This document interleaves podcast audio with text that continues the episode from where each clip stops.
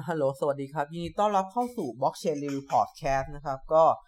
ตอนนี้เป็นตอนที่ 15 นะครับ ก็หลังจากที่ตอนที่แล้วผมเล่าเรื่องการ confirm Block Confirmation ไป เดี๋ยววันนี้ผมจะมาเล่าเรื่องเกี่ยวกับ 51% Attack นะครับ หรือว่าที่เรียกว่าการโจมตีแบบ 51%นั่นเองนะครับ ว่าการโจมตีแบบ 51% Attack เนี้ยมันคืออะไร และมันจะมีผลยังไง กับเครือข่าย Bitcoin นะครับ โอเค ก่อนอื่นสำหรับคนที่ยังไม่เคยฟังเรื่องการขุด หรือการเรื่อง Block Confirmation ขอให้ย้อนกลับไปฟังนิดนึงนะครับ จะได้เข้าใจภาพมากขึ้น โดยหลักๆแล้วเนี่ย การมี Block Confirmation เนี่ย มันมีเหตุผลมาจากการที่ระบบ Bitcoin เนี่ยเป็นระบบ Decentralized คือซอฟต์แวร์ของ Bitcoin เนี่ยจะเก็บอยู่ในคอมพิวเตอร์หลายตัวทำให้เกิดปัญหาที่ว่าในเวลาเดียวกันเนี่ยคอมพิวเตอร์ ที่มีข้อมูลของคนทุกคนเนี่ย คนเนี่ยอาจจะมีความเป็นไปได้ที่ข้อมูลของคอมพิวเตอร์แต่ละเครื่องจะมีข้อมูลที่ไม่เหมือนกัน และการมี block confirmation เนี่ยจะทำให้เราแน่ใจได้ว่าธุรกรรมนั้นสามารถเกิดขึ้นได้ เกิดขึ้นได้จริง ๆ แล้วเราสามารถเชื่อถือมันได้นะครับ ทีนี้มาพูดถึง 51% attack หรือ 51% attack นะครับ คือเราอาจจะเคยได้ยินกันว่า 51% attack เนี่ยหมายถึงการที่นักขุดเนี่ยมีกำลังการขุด เกินกว่าครึ่งหนึ่งของระบบ หรือเกิน 51%ของระบบนะครับ ซึ่งจะทำให้นักขุดสามารถควบคุมระบบ แล้วก็สามารถควบคุมธุรกรรมได้ ซึ่งนี่จะเป็นคำอธิบายทั่วไปที่หลาย ๆ คนอาจจะเคยได้ยินมา แต่จริง ๆ แล้วเนี่ยผมอยากจะอธิบายเพิ่มเติมว่า การที่ระบบใด ๆ ก็ตาม ไม่ว่าจะบิตคอยจะอีเทเรียมหรือเหรียญอื่น ๆ ก็ตามที่โดน 51% attack เนี่ย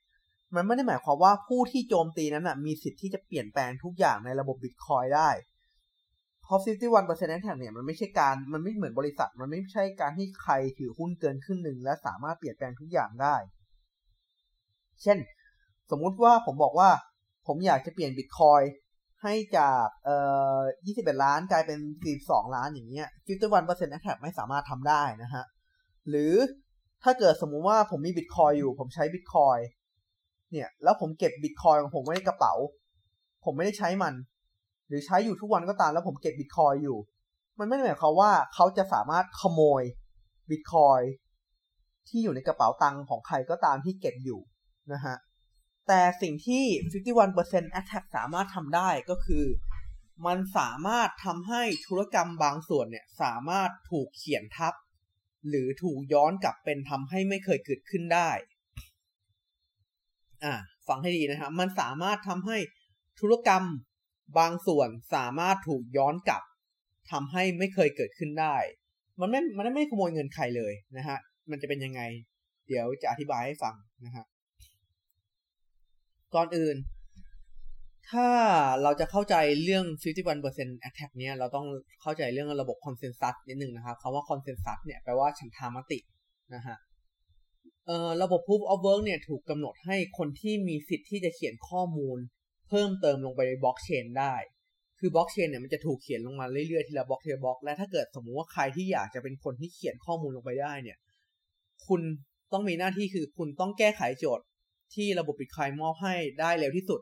ซึ่งโจทย์ที่ระบบบิตคอยมอบให้เนี่ยจะเป็นโจทย์ที่ทำให้เราที่มีวิธีแก้ไขทางเดียวคือ เราต้องสุ่มตัวเลขไปเรื่อย สุ่มไปเรื่อยจนกว่าจะเจอคำตอบ ซึ่งไอคำตอบของระบบบิตคอยเนี่ย ที่เขาให้มาในระบบ proof of work เนี่ยมันไม่ใช่ว่ามันจะเป็นคำตอบที่เป็นคำตอบ exactly แบบหนึ่งคำตอบคำตอบเนี่ยมันจะอยู่เป็นช่วง เช่นสมมุติว่า เอ่อ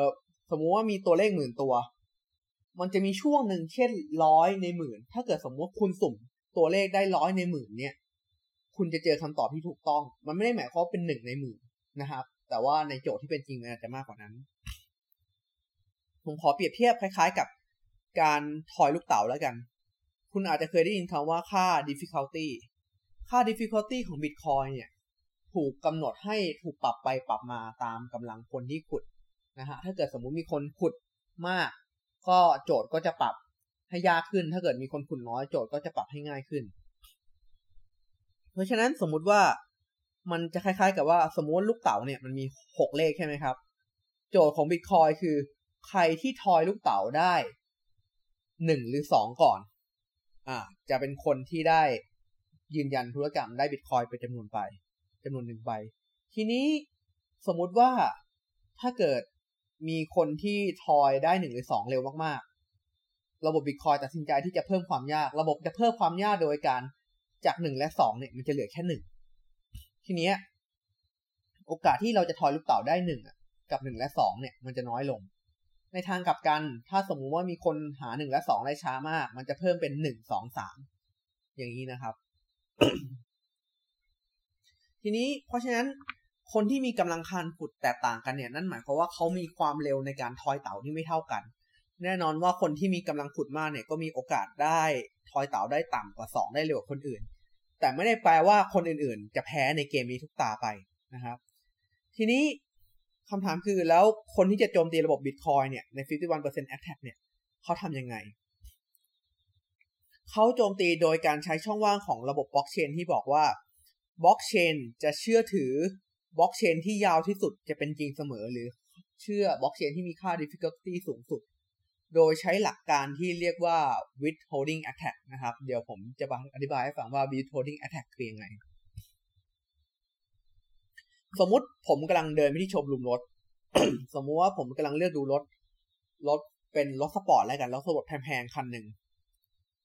แล้วผมก็ไปถูกใจรถสปอร์ตคันหนึ่งนะฮะ แล้วผมตัดสินใจจะจ่ายเงินให้กับเจ้าของโชว์รูมด้วยบิตคอยนะฮะ แล้วเจ้าของโชว์รูมคนนี้ก็ดันรับบิตคอยจะด้วย เพราะฉะนั้นในการซื้อขายรถครั้งนั้นน่ะผมจึงโอนบิตคอยให้กับเจ้าของโชว์รูมไปเป็นจำนวน 100 BTC ก็คิดเป็นเงินไทยอาจจะประมาณ 25 ล้านบาทในวันนี้นะครับ แน่นอนว่าเจ้าของโชว์รูมเนี่ยเขาก็มีความรู้พอควรว่าเขาจะต้องรอ block confirmation ถึง 6 block confirmation นะฮะเขาก็เลยเปิดบล็อก explorer ของเขานะฮะของ Bitcoin แล้วเขาพบว่าธุรกรรมที่ต้องโอน Bitcoin 100 BTC เนี่ยอยู่ที่บล็อกที่ร้อยห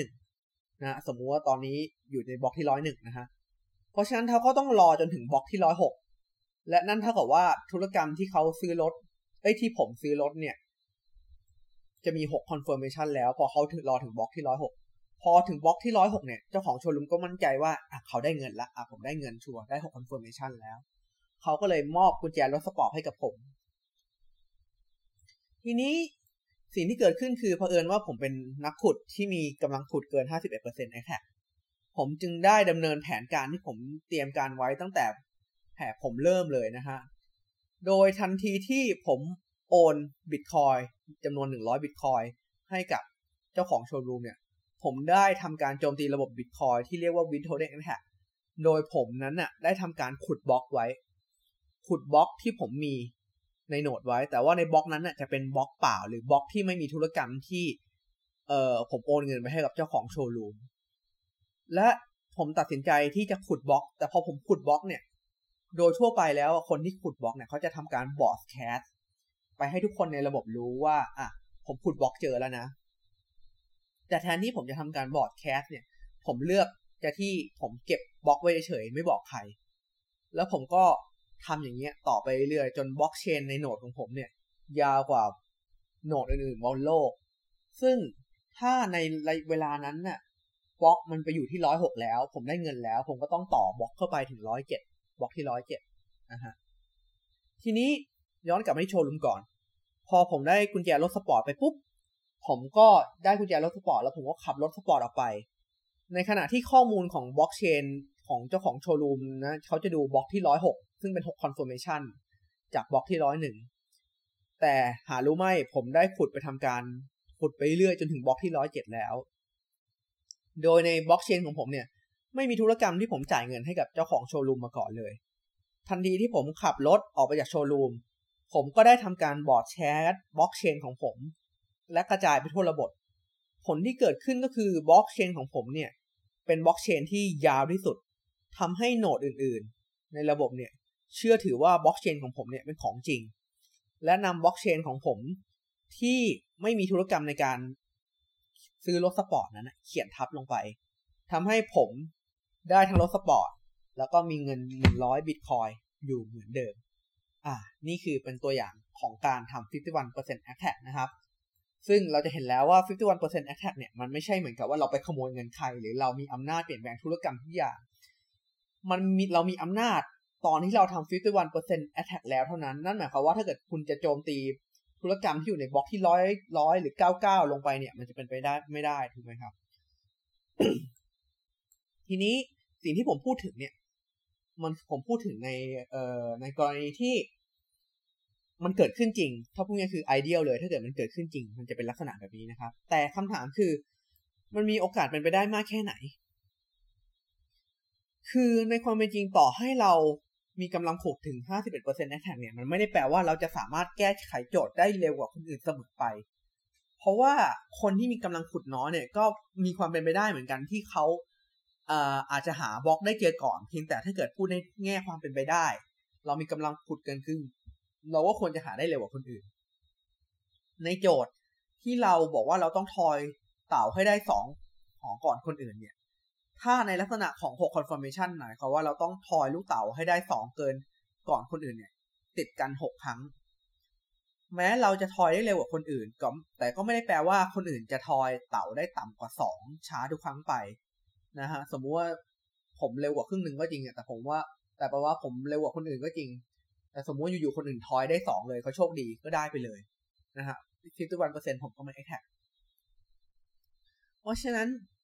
จริง ๆ มันไม่ง่ายที่จะทำ51% attack ในชีวิตจริงนะฮะ แล้วถ้าเกิดสมมุติมีคนสืบทราบว่าโนดไหนกำลัง50ทำ51% attack อยู่ ทั้งคนและทั้งระบบเนี่ย อาจจะพร้อมใจกัน blacklist ไม่รับข้อมูลจากโนดนั้นก็เป็นไปได้เหมือนกันนะครับคำถามคือมันคุ้มไหม จริง ๆ คนที่ทำมีความข้อมูลและความรู้เกี่ยวกับเรื่อง cyber security เนี่ย จะรู้ว่า เอ่อ cyber security เนี่ยถูกกำหนดโดยต้นทุนในการโจมตีระบบนั้นพูดง่ายๆคือ ระบบที่มี security สูงเท่าไหร่นั่นหมายความว่าคุณต้องใช้ต้นทุนมหาศาลในการโจมตีระบบนั้นให้สำเร็จไม่อาจว่าว่าจะเป็นทั้งทรัพยากรด้านอุปกรณ์หรือต้นทุนด้านคนก็ตามนะครับ ทีนี้คำถามถามว่าถ้าเกิดสมมุติว่าคุณจะทำ51% attack ถ้าเกิดเรายกตัวอย่างใน Bitcoin เนี่ยแปลว่าเขาต้องมีต้นทุนที่มหาศาลมาก ๆนะครับ เขาต้อง มีกำลังขุด และนั่นเท่ากับว่าเขาต้องกว้านซื้อเครื่องขุด เกินครึ่งหนึ่งของระบบ หรือไปซื้อใหม่เป็นอีกเท่าหนึ่งของระบบนะครับ ซึ่งผมจะอ้างอิงจากเว็บ gobitcoin.io นะครับเขาบอกว่าถ้าเราจะซื้อเครื่องขุดที่มีกำลังขุดถึง 51%ของ attack ของโลกนะครับ เราต้องใช้เงินถึงเอ่อ หนึ่งหมื่นห้าพันล้านดอลลาร์สหรัฐหนึ่งหมื่นห้าพันล้านดอลลาร์สหรัฐนี่คือค่าเครื่องขุดเฉยๆนะฮะในเลทที่ต่ำที่สุด เรายังไม่นับอีกนะว่าเราจะไปตั้งเครื่องขุดที่ไหน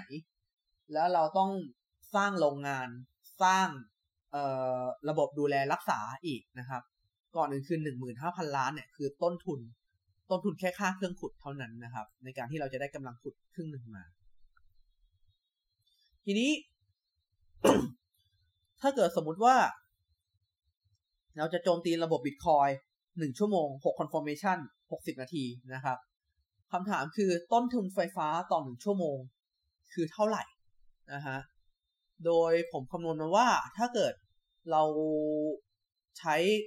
เงิน 0.05 ดอลลาร์ per กิโลวัตต์นะครับ เอ่อต้นทุนที่ได้มาเนี่ยคือหนึ่งชั่วโมง เราต้องใช้เงินประมาณ เอ่อไม่สิ ถ้าหนึ่งชั่วโมงอ่าใช่แล้วหนึ่งชั่วโมงก็ ประมาณหน่วยสิบร้อยพันหมื่นแสน อันนี้น้อยหน่อยแค่สี่แสนดอลลาร์นะฮะ แต่นี่คือกรณีแค่หนึ่งชั่วโมงนะ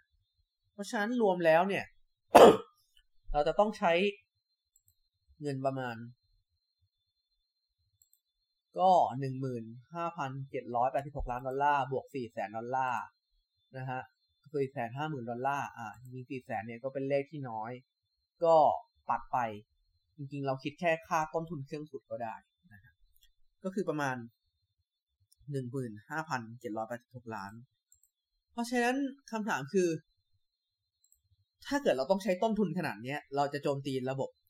บิตคอยคุ้มไหมนะครับ ก็เดี๋ยวผมลองคิดดูก่อนนะฮะ เอ่อ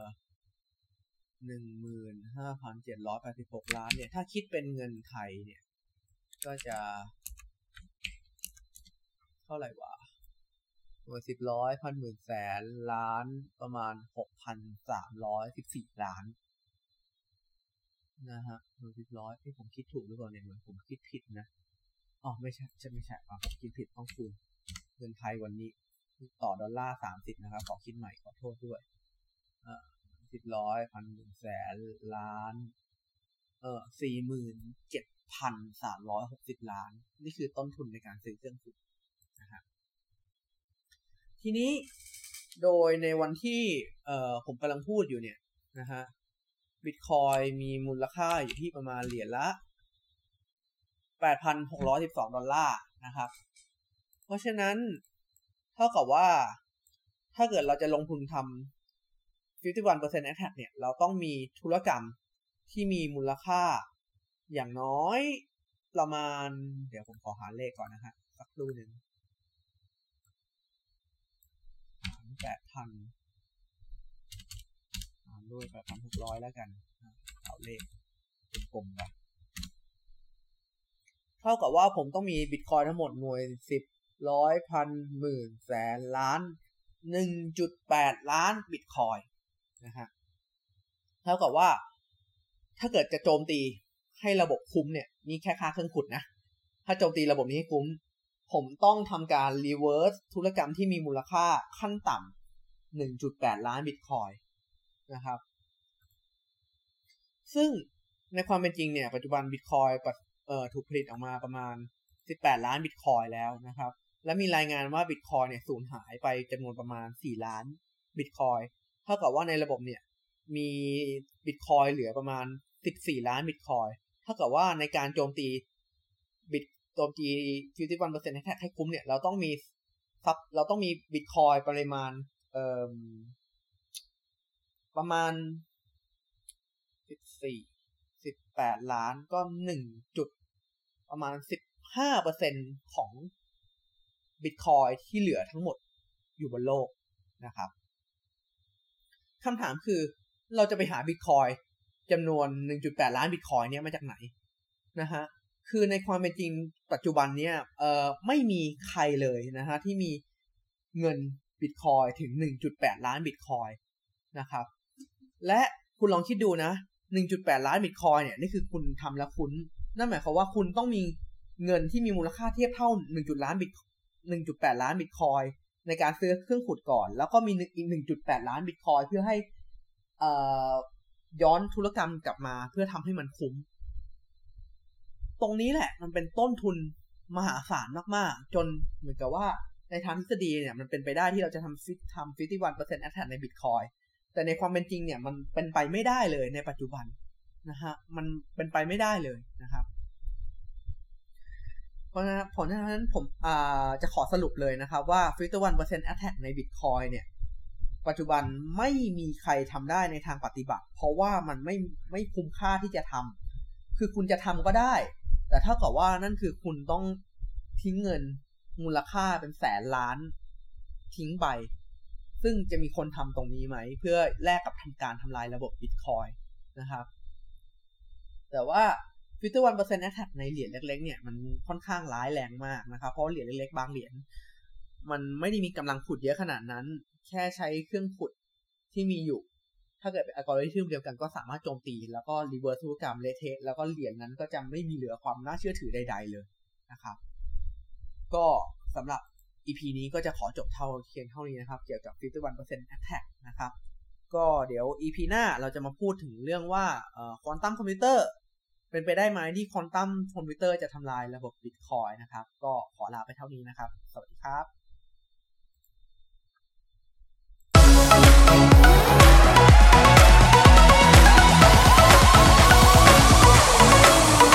Blockchain